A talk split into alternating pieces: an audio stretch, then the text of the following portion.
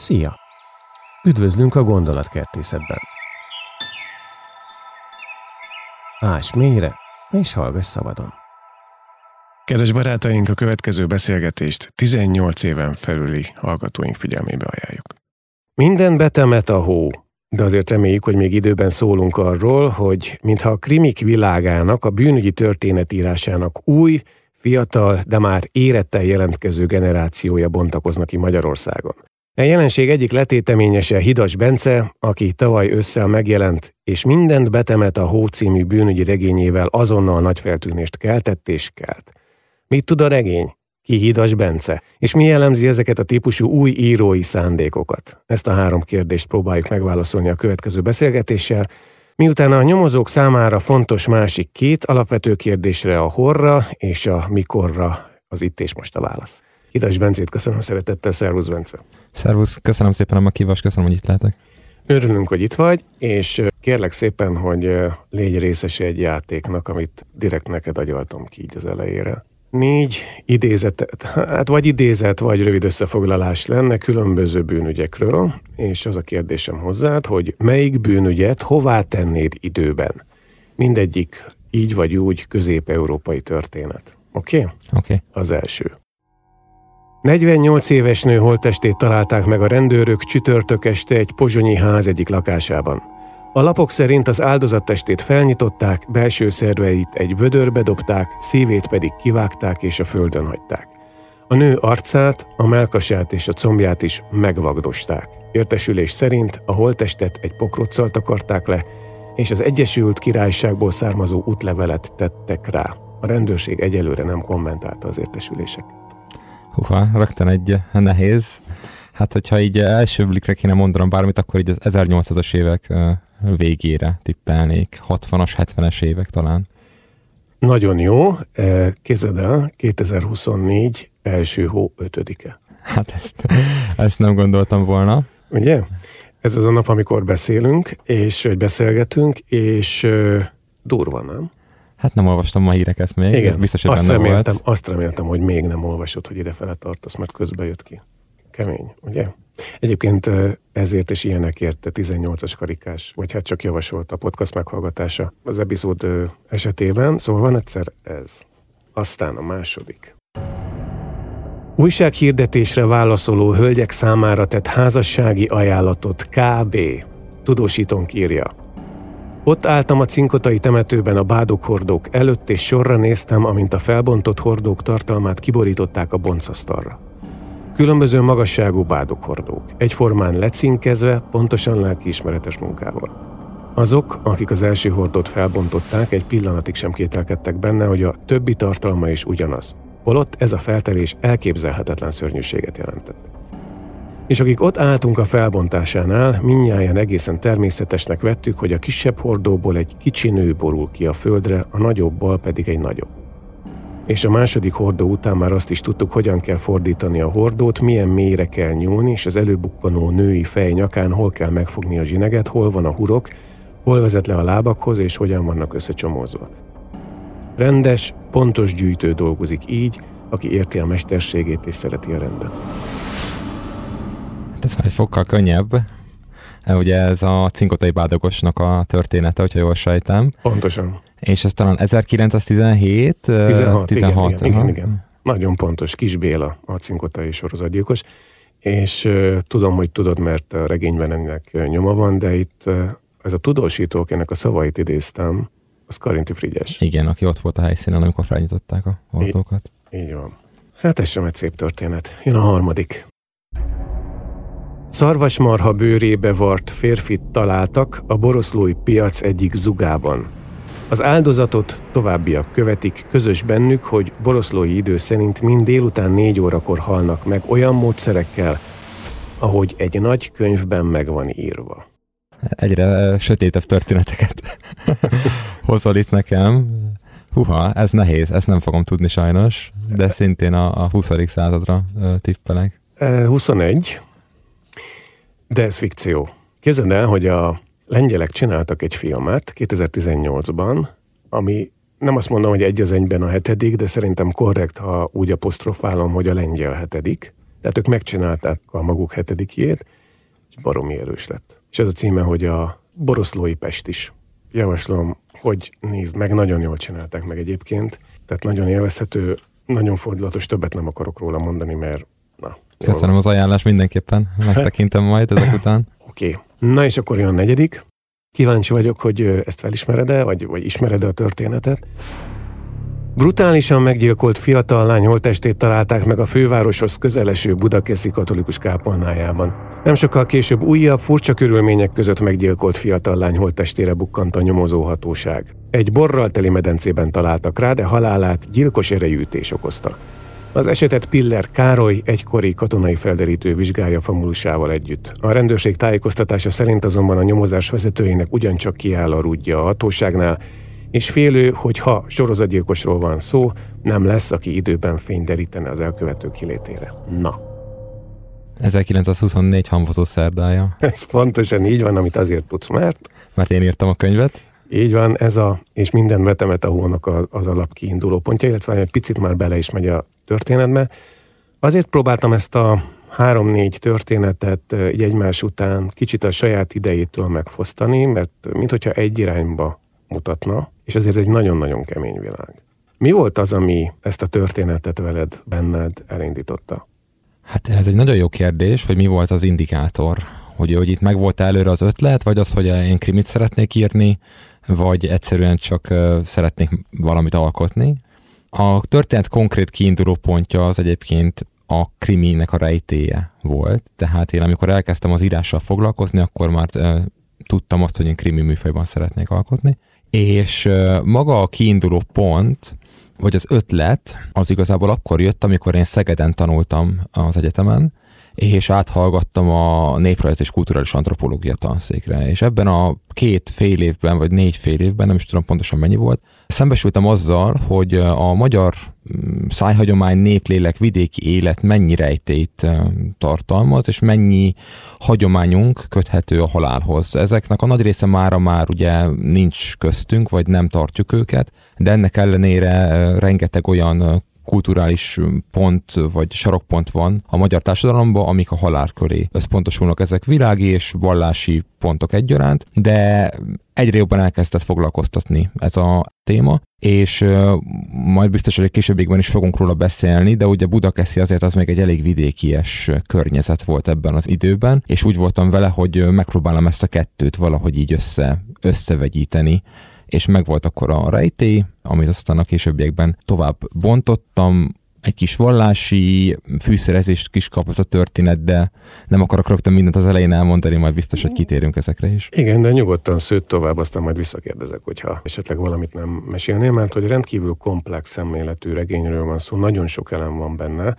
Az egyik eh, különös ismertetője, erről fogunk még beszélni, az a klisé kerülésnek a gesztusa, amit kiolvasni véltem szinte mindenből, ahogy vezetted a történetet. Az is érdekel egyébként, hogy ezt elkezdte magát írni egyszer csak, vagy nagyon biztos kézzel tudtad az elején. Tudtad az elején, hogy mi lesz a vége? Tudtam az elején, mi lesz a vége, de elkezdte magát írni. Tehát, hogy a mellékszálak önnek az összefonódása és a történetnek az összeállása, az a végén már magát írta, és így adta a történet azt, hogy mi miután következik, hova milyen elemet illeszek be, de egyébként tényleg tudtam a, a gyilkosokat, és tudtam, hogy ki lesz a gyilkosom, ez a kettő volt a fix.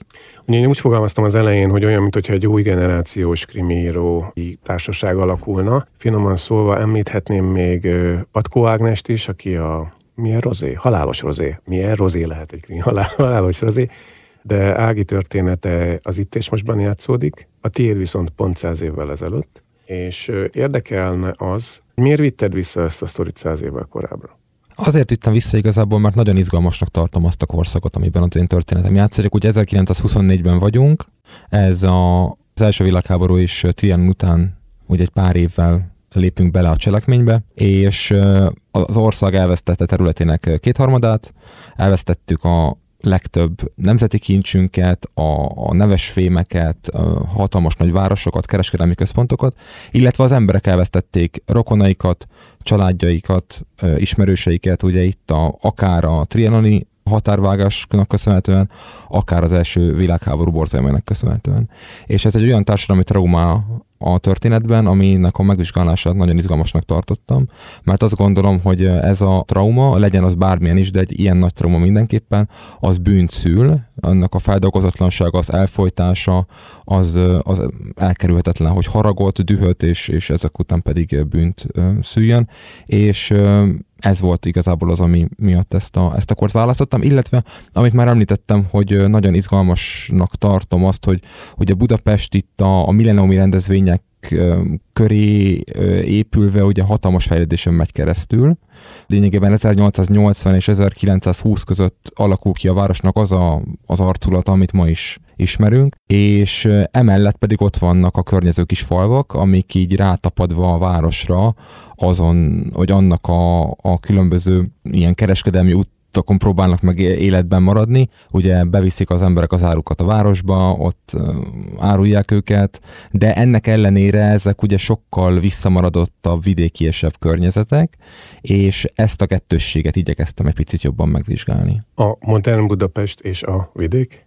Ö, érdekes, mára talán ez érdekes, hiszen Budakeszi lényegében össze van nőve Budapesttel, de igen, tehát hogy Budapest és, és a vidék több környező település is részt vesz a regény cselekményében, Zsámbék például, meg Tinnye, meg különböző, legalább említés szintén jelen van.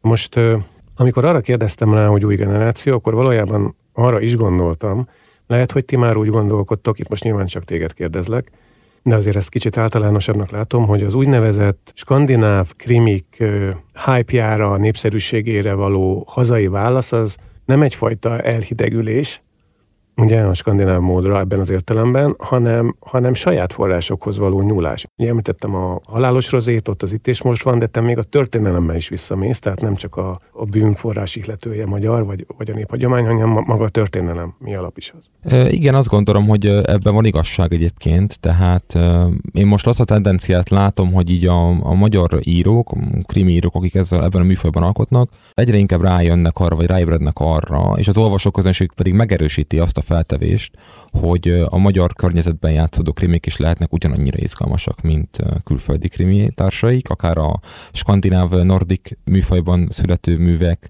vagy az angol, amerikai művek, és azt gondolom, hogy ebben van igazság, tehát én szeretek kapcsolódni olvasóként olyan helyszínekhez, amiket ismerek, végigjárni ugyanazokat az utcákat, amiket végigjárhatok, ugyanazokba az épületekbe bemehetek, amiket benne a valóságban is, és ez egy olyan kötődési pontot ad az, az olvasóknak, ami szerintem közelebb vonja őket a, a könyvhöz, és talán jobban belevonja őket az olvasásba. Akkor ez nálad tudatos? Abszolút, igen, tehát bennem fel sem merült az, hogy én külföldi karakterekkel és külföldi helyszínen írjak. Hogyha saját forráshoz nyúlsz, akkor mondjuk érdemes azt is felderíteni, hogy téged kik neveltek fel, mint krimi olvasó, krimi rajongó? Hát én a nagy klasszikusoknak a bölcsőiben nevelkedtem. Első körben, vagy elsősorban Agatha Christie volt az, aki rám nagy hatással volt, de Conan doyle is rengeteget olvastam egyébként. A magyar krimi az sokkal később került az én látókörömbe is, tehát szerintem az nem tudom, két-három éve olvastam először magyar krimit,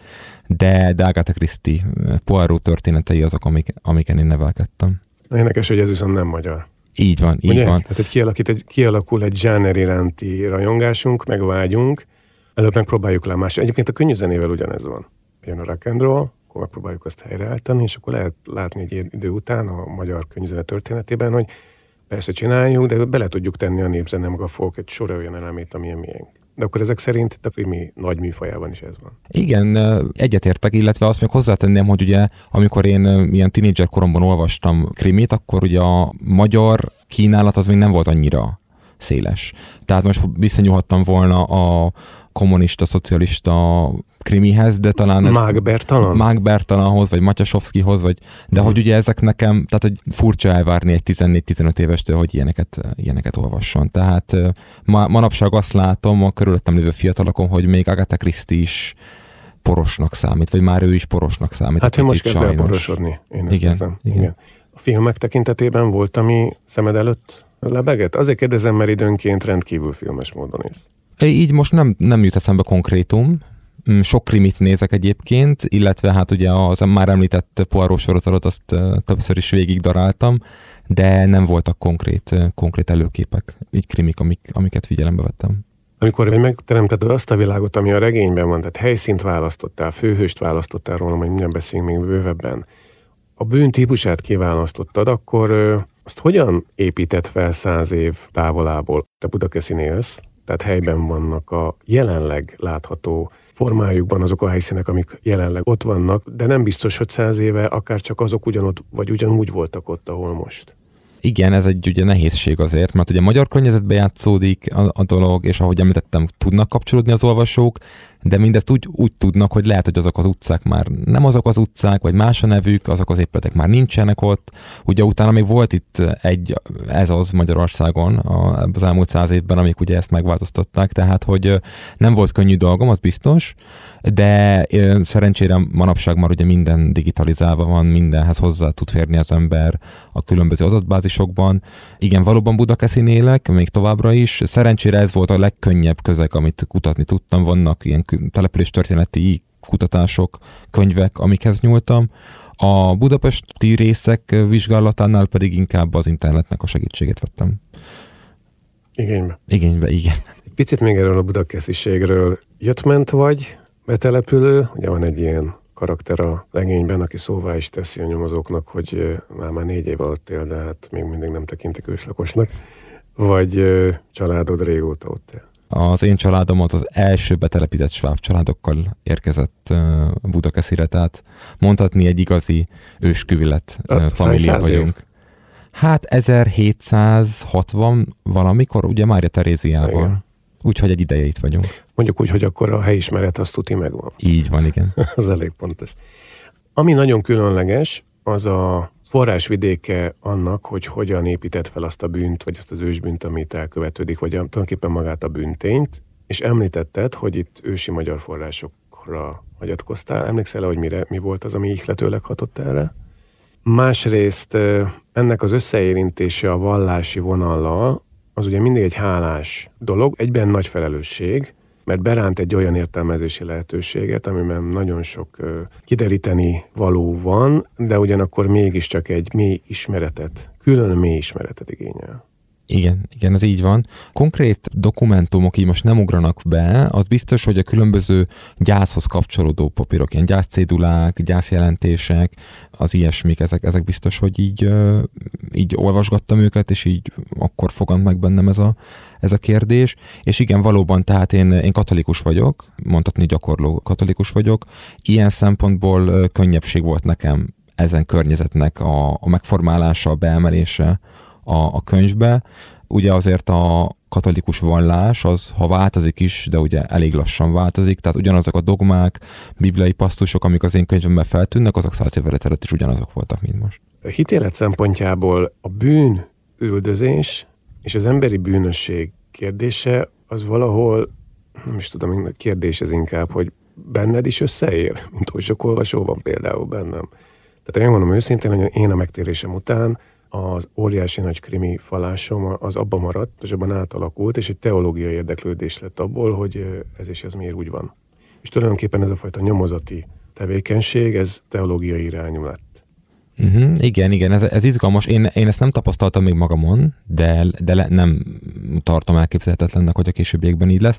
De az, abban egyetértek, hogy a, hogy a bűnnek a, a csírája, a magvának a megvizsgálása, hogy az ember egy ilyen önvizsgálatot tartson, és az önvizsgálat és a nyomozás az valahol egy tőről fakad szerintem. Tehát ilyen szempontból egyetértek abszolút. No, akkor azt a kérdést szeretném neked feltenni, amit egyszer föltettem Berg Juditnak egy másik beszélgetésben is, és egy nagyon érdekes választ mondott rá. Akkor tőle azt kérdeztem, ez még évekkel ezelőtt volt, hogy olvasta egy J.K. Rowlingnak, ugye ő a Harry Potter sorozat szerzője, a másik sorozatát, ami egy neonoár sorozat, amelyben egy Afganisztánt megjárt, amputált lábú főhőse van, aki szintén katonai felderítő, pontosabban rendész vagy nyomozó, és van egy sidekickje, és az ő kapcsolatuk sokat visz, vagy nagyonban viszi előre a történetet. Szóval ez Strike nevű emberről van szó, Strike-ról és Robinról, de a kérdés az volt, hogy ismeri-e. Mert ugye Rowling is meséket írt, vagy ifjúsági regényt. És mondta, hogy hát elkezdte olvasni, de aztán ezeknél a leírásoknál, amik konkrétan ezekre a brutális gyilkosságokra, meg az elkövetésre vonatkoznak, kicsit neki gyanús lett valami, és így leállt ezzel. Tehát neki ez túl mély érdeklődés volt, és túl aprólékos. Szóval, hogyha íróként nagyon közel mész ilyen típusú jelenségekhez, már ott, hogy kitalálod, hogy ez lesz a bűn, akkor még meg is jelenített plastikusan, és akkor még utána is mész, hogy az hiteles legyen mindenben, akkor ez valamilyen szinten azért személyesen kihívás, nem?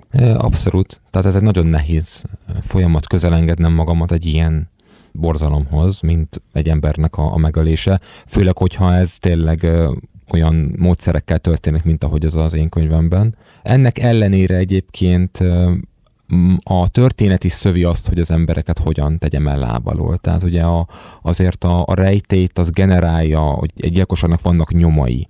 A gyilkosnak a dolga, hogy hogyan rejti el ezeket a nyomokat, a feltárása pedig a nyomozóknak a dolga. De a lényeg, a lényeg az az, hogy, hogy igen, tehát hogy amikor ezeket a jeleneteket írom, akkor nekem is hátrébb kell lépnem egy picivel, és hogyha miután megírtam, tapasztaltam magamon, és most is tapasztalom a folytatás írása során, hogy azért meg kell pihennem.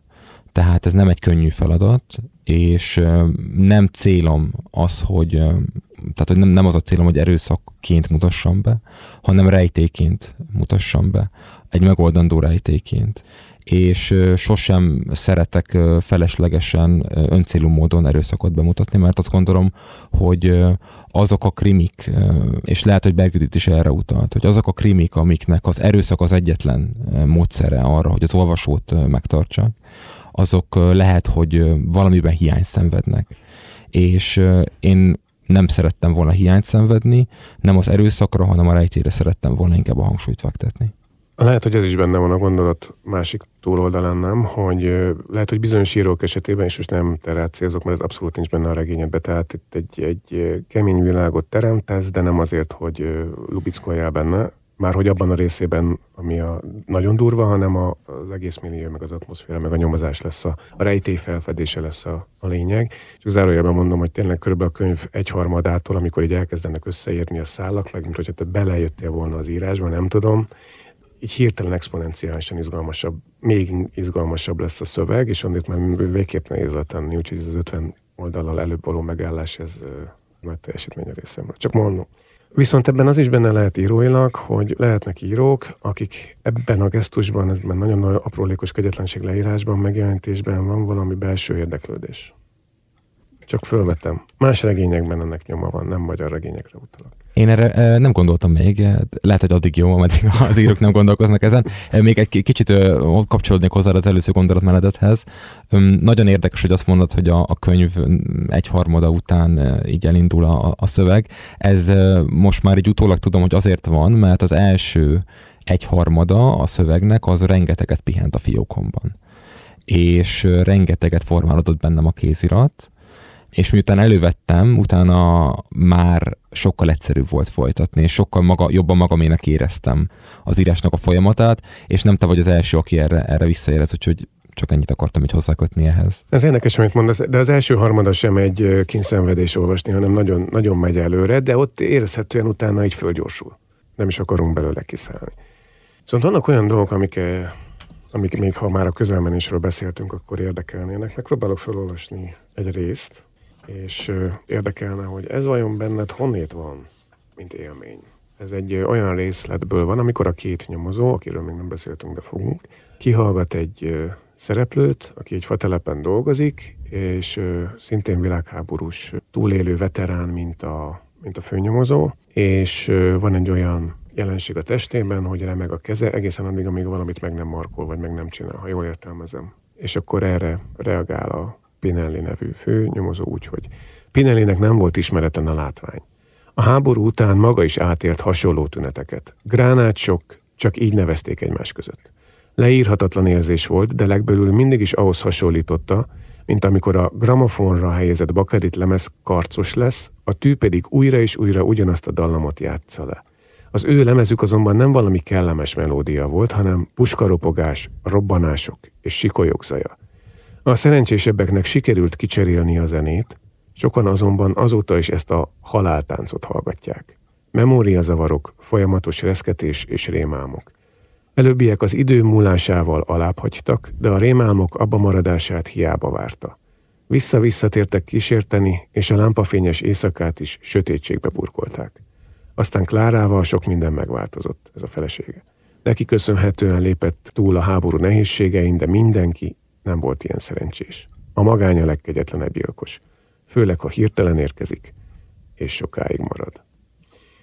Szóval, hogy értem, hogy van internet, meg régi idők, mozia, meg könyvtár, meg minden más, de van ebben személyes adatközlés, vagy más típusú belehelyezkedés? Mert ez feltűnően pontos, személyes, nem lehet sok szerintem úgy egyszerűen átemelni. Ez egy jó kérdés. Hát így konkrétan ugye ilyen posztraumás stressz szindrómában én nem szenvedtem soha, és a szerencsére a környezetemben sem voltak olyanok, akik, vagy vannak olyanok, akik ezt átélték. Azonban, ahogy nekem, vagy minden, mindenki másnak, nekem is voltak olyan lelki nehézségeim, amiken túl kellett lendülnöm, és hogyha csak tompítva is, de ezek a dolgok valahogy ugyanazokat a tüneteket hozzák ki a, az emberekből. És íróként a legnehezebb feladat számomra az önmagamon való kutatás, hogy megfigyeljem magamat, és ezt próbáljam meg visszaadni az olvasóknak, hiszen talán az írók, meg hát értelemszerűen ugye mindenki saját magán tudja ezeket megtapasztalni, senki máson sem. És hogyha már valakitől megkérdezem, akkor az már egy közvetett kapcsolat, és talán sokkal homályosabban tudom ezt én vászonra vetni, vagy, vagy papírra vetni. Úgyhogy ezeknek a személyes érzelmeknek, személyes traumáknak, vagy, vagy élményeknek a, a megvizsgálása, a felnagyítása, és persze pszichológus és orvos barátaimnak a megkérdezése tette lehetővé azt, hogy ezeket a jeleneteket megalkossam. Oké. Okay. Beszéljünk arról, hogy amikor meglett a bűn tény, vagy a bűn elkövetés mondja, akkor valakinek azt ki kellett nyomoznia. A fő alakod, vagy alakjaid, mert ugye másfél van, vagy kettő, de erről mindjárt elmondott kérlek, hogy hogyan gondolkodtál, az különösképpen fontos ahhoz, hogy az ember szeressen végigmenni egy történeten. Most 1924-ben, amikor nagyon sok minden történt az előző tíz évben, hogyha most itt és most belegondolunk egyébként 2024-ben, vagy 2014 óta mi történt, valószínűleg azt mondjuk, hogy hú, nagyon sok minden elég turbulens volt a magyar belpolitika, külpolitika, minden a világ. Na de akkor, tehát ha csak azt nézzük, hogy 1914 óta ezt kezdted el mesélni az előbb, a világháború maga az összes borzalmával. De a világháború még ugye úgy ér véget, hogy van egy influenza járvány, ami elviszi a népek nagyon nagy részét. Aztán ott van a vörös terror, a fehér terror, a nemzetiségi vihangás, a különféle leszámolások. A király jön, megy, megfosztjuk, marad, ő lesz, reménység, nincs remény. Tehát ez az összes minden dolog így ott van a levegőben 2024-ben. Nem, 1924-ben. Látod, ez a száz év. De pont ez a száz év hogy akkor hogy választott meg azt az embert, aki végig fog vezetni ezen a bűnügyen még minket, mint olvasókat?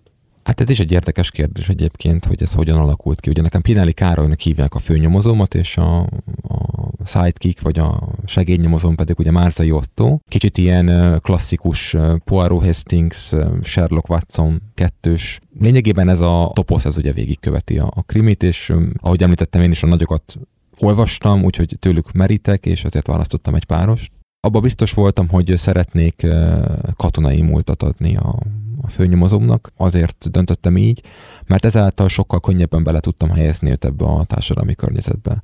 Ugye ő egy ereje tejébe járó 40-es éveiben lévő férfi, tehát elkerülhetetlen az, hogy ő ezeken a traumákon, amikről már ugye itt beszéltünk, meg amiket említettünk, azokat ő ne élte volna át, vagy ne lett volna ott a fronton. Ugye ő is egy katonai felderítőből avanzsált rendőrnyomozóvá, ugye ami szintén egy ilyen könnyed átmenet, hiszen ugye ugyanazokat a tulajdonságait kell átemelnie. A másik nyomozóm, ő pedig egy szegedi családnak, a, egy szegedi zsidó családnak a sarja. Ugye itt azért is, ugye Szegeden tanultam öt évig, tehát itt ficit ez is bevonódott a történetbe, de ő pedig egy másik irányból jön, ő nem volt katona, mert aszmás, tehát ő meg a betegségében hordozza magában ezeket a, a traumákat, és az ő kettősük egy ilyen nagyon izgalmas felület volt nekem arra, hogy megvizsgáljam a különböző kérdéseket, és ugye az egy dolog, hogy ezek az emberek, ezek traumatizáltak voltak, a lehető legnagyobb traumákat élték át, de ugye ők is próbáltak élni a mindennapi életüket, nekik is voltak hétköznapi problémáik, amik majdnem, hogy ugyanazok a problémák, amik, amik nekünk manapság a problémáink. És uh, nehéz volt egy picit az, hogy, hogy olyan dolgokat is bemutassak, amikhez ugye már nem tudunk mi kapcsolódni annyira, de valahogy mégse lehet az, hogy teljesen ott lógnak a levegőben, és az olvasó nem érti, hogy mi történik, és így egyensúlyozása véget emeltem be ugye azokat a történet elemeket, amik, amikhez viszont tudnak kapcsolódni, mert párkapcsolati problémái mindenkinek vannak, a hité az mindenkinek ott van, vagy annak a hiánya, és ez, az ezzel való vívódás. Tehát, hogy ezeknek a különböző egységeknek a rendezésével próbáltam így egyensúlyt teremteni. Igen, de feltűnően nem estél bele abba a klisébe, amit egyébként nagyon szeretünk, mint olvasók, hogy van ez a vásod sorsú nyomozó, aki félig önpusztító életet él, vagy ten nagyon, nincs rendben sem a magánélete, se, se semmi egyedül az igazságba való megkapaszkodás, és azért való küzdés marad neki, és abban nagyon jó szakmailag, és akkor ezt tudjuk szeretni. De itt például viszonylag két rendezett hátteret mutatsz be, vagy legalábbis így indítod el a regényben, mind a két nyomozót. Abszolút, itt ugye már feljöttek a klisék és a klisékerülésnek a, a kérdése, tehát hogy abszolút nekem célom volt az, hogy ne egy hát nem akarok senkit megbántani az író kollégák közül, de tényleg már egy idő után unalmas látni, hogy ugyanazok a ugyanazzal a háttérre rendelkező jönnek fel. És szerencsére manapság a magyar krimírok egyre kevesebbszer nyúlnak ehhez a karakterhez, de azért tényleg a,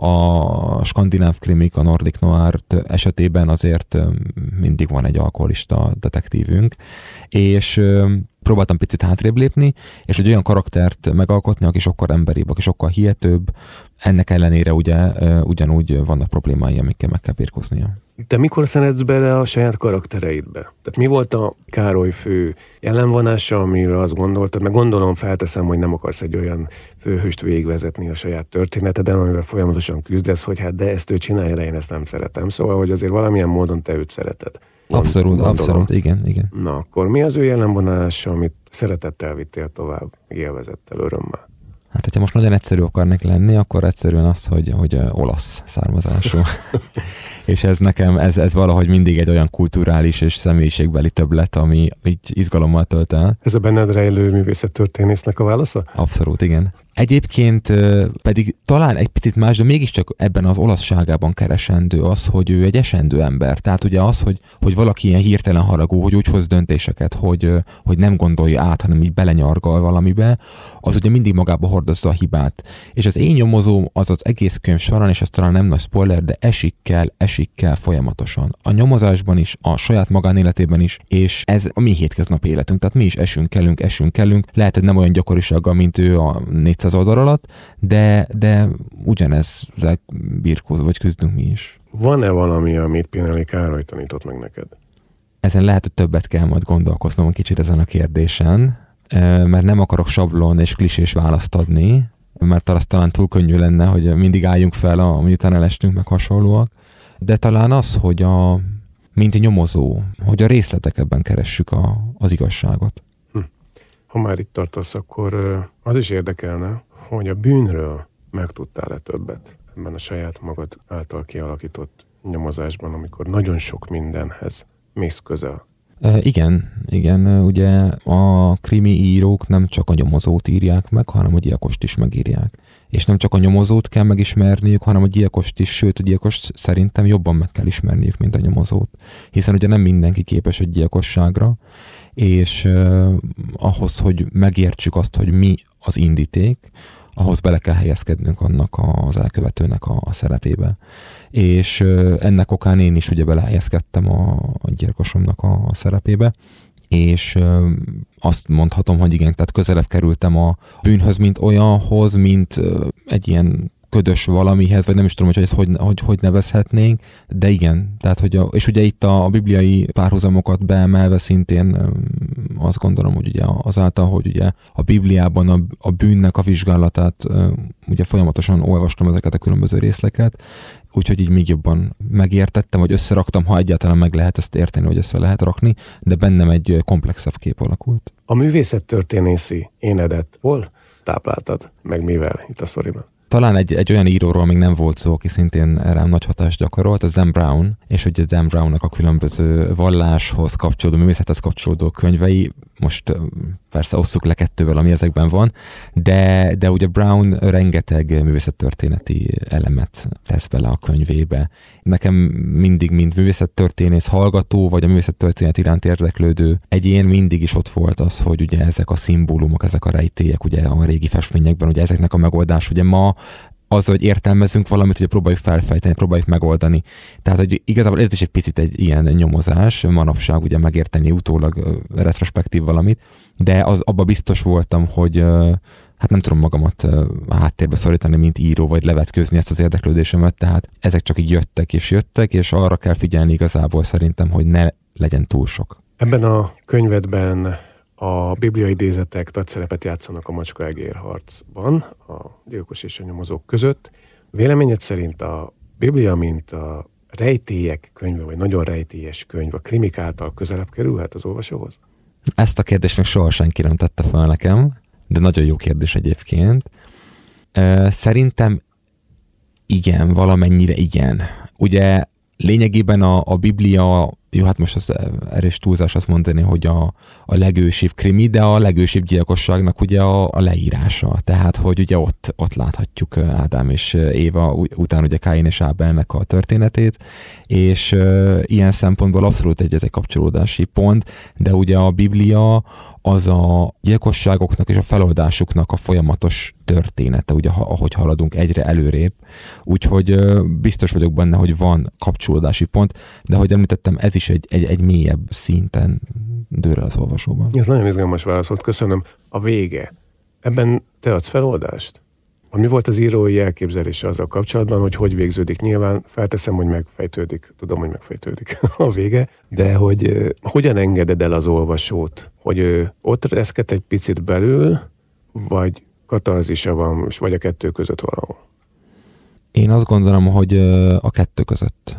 Az a baj, hogy nagyon sokat kéne elmondanom az utolsó ötven oldalról ahhoz, hogy erre választ semmit, adjak. Kérlek. Úgyhogy csak annyit mondok, hogy valahol a kettő között. A regény, detektív regény műfajában, hogyha van egy jó főszereplőd, akkor tulajdonképpen is megragadod a milliót, akkor az ott a sorozatgyártás után kiabál.